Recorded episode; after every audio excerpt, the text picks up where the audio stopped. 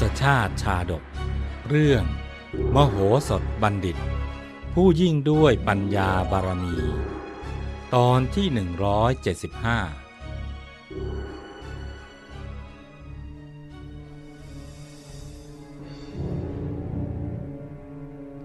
จากตอนที่แล้ว อาจารย์ปุกุสะได้กราบทูลว่า ขอเดชะ ข้าพระเจ้าเห็นว่า ตายเสียก่อนนั่นแหละเป็นการดี เพราะเป็นหนทางเดียวที่จะช่วยรอดพ้นจากเงื้อมมือของพระเจ้าจุลนีได้ ข้าพระองค์เห็นด้วยกล้าวว่า พวกเราควรดื่มยาพิษ ให้ตายเสียโดยพลันพระเจ้าค่ะ ส่วนอาจารย์กามินทะก็กราบทูลในทำนองเดียวกันว่า ขอเดชะ ข้าพระองค์เห็นด้วยกล้าวว่า พวกเราเนะ่ะเอาเชือกผูกคอให้ตาย หรือไม่ก็กระโดดลงบ่อน้ำให้ตายซะดีกว่าพระพุทธเจ้าค่ะ พระเจ้าวิเทหราชก็ยังไม่ทรงโปรด จึงทรงหันไปตรัสถามทางอาจารย์เทวินทะ อาจารย์เทวินทะจึงทูลว่า ขอเดชะ ข้าพระองค์เห็นว่า มีเพียงมโหสถบัณฑิตเท่านั้นน่ะ ที่จะช่วยพวกเราในยามคับขันครั้งนี้ได้ แต่หากว่ามโหสถ ไม่สามารถจะช่วยเหลือพวกเราได้แล้วล่ะก็ พวกเราถึงจะทำตามวิธีของท่านอาจารย์เสนกะพระพุทธเจ้าค่ะ เมื่อพระเจ้าวิเทหราช ได้ทรงสดับคำของอาจารย์เหล่านั้นแล้ว ก็ทรงตระหนักดีว่า มีเพียงมโหสถเท่านั้น ที่จะช่วยให้พระองค์รอดพ้นจากภัยในครั้งนี้ได้ แต่เมื่อไม่อาจจะตรัสอะไรได้มากไปกว่านี้ จึงได้แต่ทรงรำพึงออกมาว่า เราผู้แสวงหาอุบายปลดเปลื้องทุกข์ ต้องการจะหนีไปให้พ้นจากที่นี่โดยเร็ว จึงสอบถามเหล่าราชบัณฑิต ด้วยหวังว่าจะเป็นที่พึ่งได้ในยามยาก แต่หน่าอนาจใจจริงหนอ ถึงเวลาคับขันเจียนตายแล้ว เราก็ยังมองไม่เห็นทางรอดเลย เห็นทีคราวนี้นะเราคงต้องมาจบชีวิตลงอย่างน่าอนาถเป็นแน่ มโหสถบัณฑิตคิดในใจว่า ถ้าเราปล่อยให้ทรงคร่ำครวญอยู่เช่นนี้ เห็นทีพระองค์จะต้องสิ้นพระชนเป็นแน่ จึงกราบทูลว่า ขอพระองค์อย่าทรงวิตกไปเลยพระพุทธเจ้าค่ะ หากข้าพระองค์ไม่อาจช่วยพระองค์ ให้พ้นภัยครั้งนี้ได้ ปัญญาของข้าพระองค์ จะมีไว้ทำไม การเป็นเสนาบดีของข้าพระองค์นะ่ะจะมีประโยชน์อะไรพระพุทธเจ้าค่ะ ฝ่ายพระเจ้าวิเทหราช ได้ทรงสดับคำของมโหสถบัณฑิตแล้ว พระหฤทัยก็แช่มชื่นเบิกบาน แม้ทุกคนในที่นั้น ก็ล้วนยินดีกันทั่วหน้า มโหสถ กราบบังคมทูลต่อไปว่า ขอเดชะ ใต้ฝ่าละอองธุลีพระบาท เหตุที่ข้าพระองค์ ขอออกเดินทางมาที่นี่ก่อนเนี่ยถ้ามิใช่เพื่อเตรียมหาหนทางช่วยเหลือฝ่าพระบาท ให้รอดพ้นจากมหันตภัยในคราวนี้แล้ว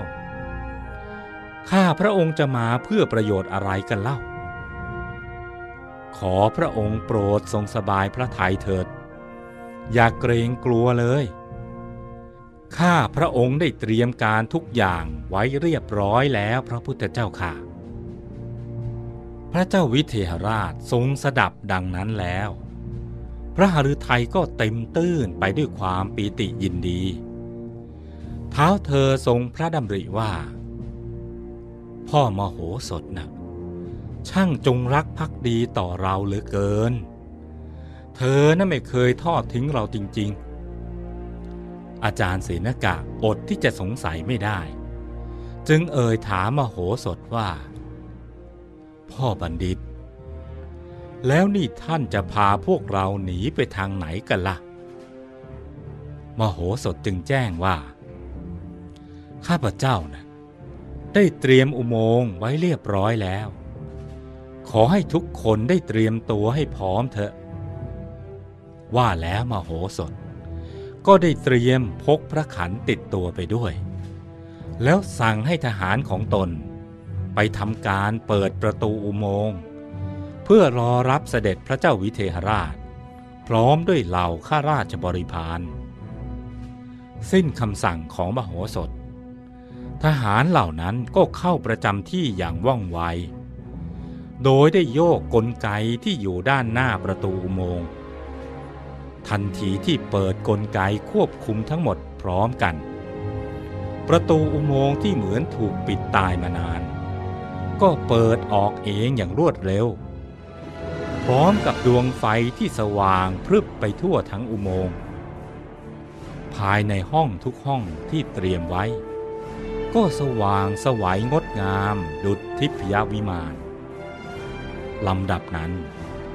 ทหารของมโหสถ ก็ได้มารายงานให้ทราบว่า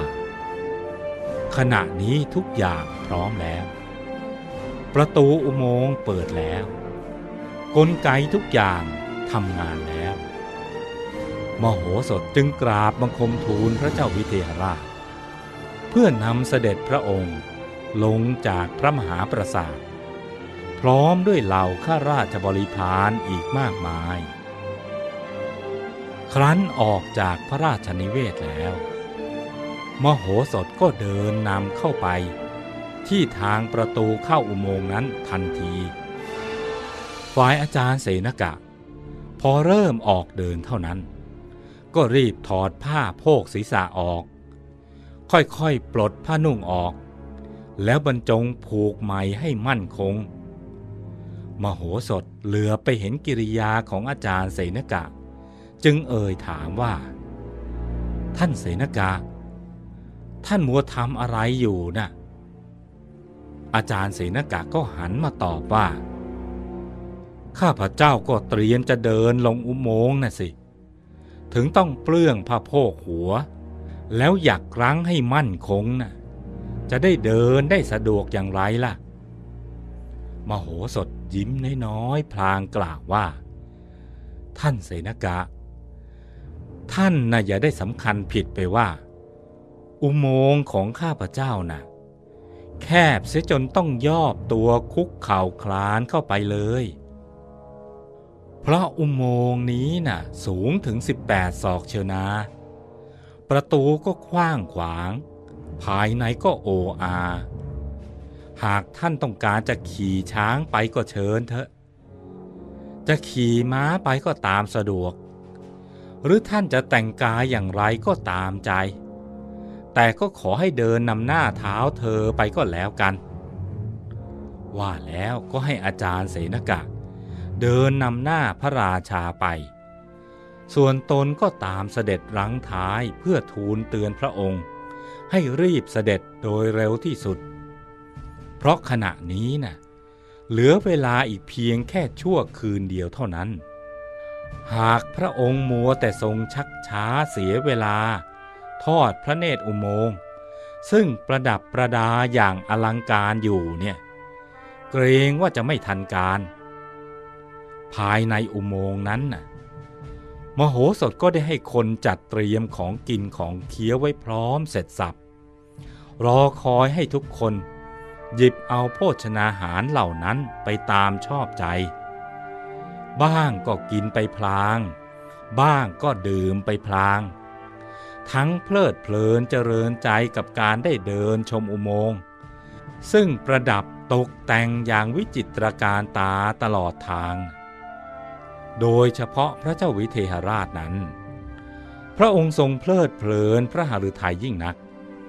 ราวกับกำลังเสด็จเข้าสู่เทวสภา จนมโหสถต้องคอยทูลเตือนพระองค์อยู่เรื่อยๆว่า เชิญใต้ฝ่าละอองธุลีพระบาทรีบเสด็จเถิดพระเจ้าค่ะ